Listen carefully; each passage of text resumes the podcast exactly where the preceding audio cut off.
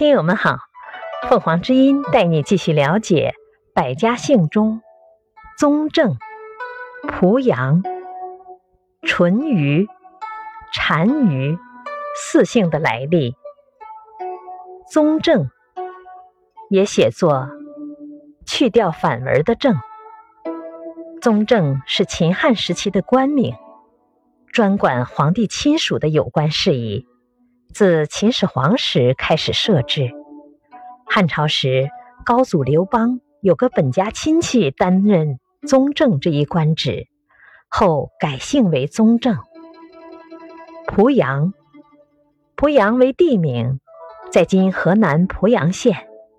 当地人有以地名为姓的，称为濮阳氏。淳于，春秋时期有淳于国。淳于国的人后来称为淳于氏。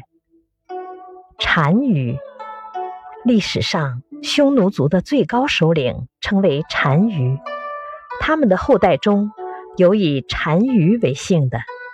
感谢收听，欢迎订阅。